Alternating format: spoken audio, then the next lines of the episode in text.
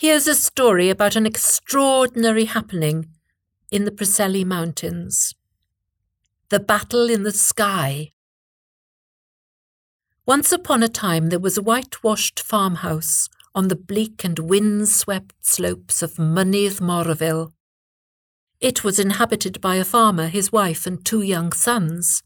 They made their living as shepherds, tending their flocks on the wild moorlands round about. One evening, the farmer went out onto the hills with the two boys when the strangest thing happened.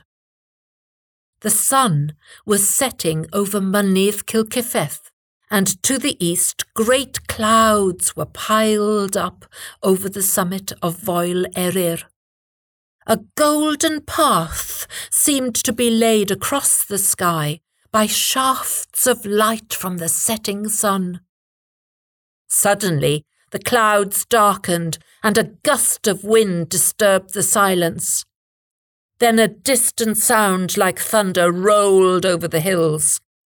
The shepherd thought it was thunder, but then he realized that he was hearing the sound of galloping horses' hooves, thousands of them thundering across the sky and echoing through the darkening valleys and hills.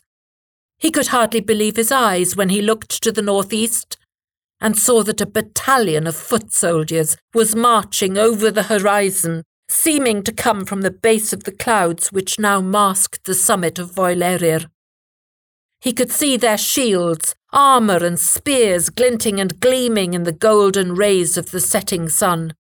He could hear a drum beat as the soldiers marched steadily on, and then he saw the mounted soldiers, too, holding back their horses as the army advanced. The shepherd's two sons were looking in the opposite direction, transfixed by what they saw. Look, father, they shouted. Look at Mynydd Cilciffeth. The shepherd turned, and he saw that over the top of that bleak moorland summit came another army, rushing at full speed towards the foe. Again there were foot soldiers and horsemen, and again their weapons and armour flashed as they came out of the setting sun. The watchers felt their blood run cold as they heard the whine of thousands of flighted arrows overhead, and then the yells of the soldiers as the two armies joined in battle. As the silver edged clouds raced overhead, the shepherd and his sons saw flails, swords, and battle axes used to terrible effect. Metal clashed with metal, horses reared up and fell, mortally wounded. Men engaged with one another in bloody conflict.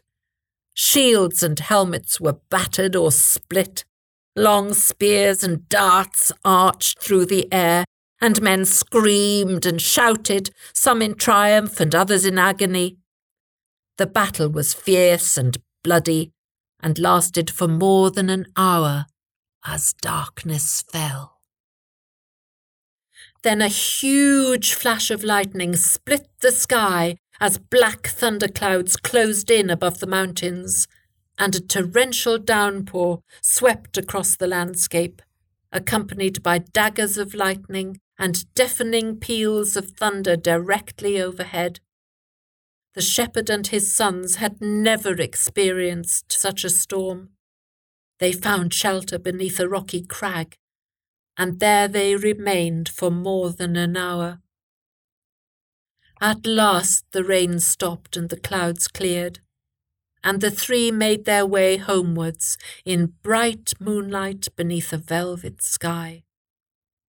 The storm was remembered for many years by others in the locality, but the shepherd and his two sons were the only people to see the phantom battle. They never forgot it. And the memory was passed down from generation to generation. Two centuries later, the little whitewashed farm on the flank of Mynydd Morfil was abandoned and reduced to a pile of stones lost amid the heather and the gorse.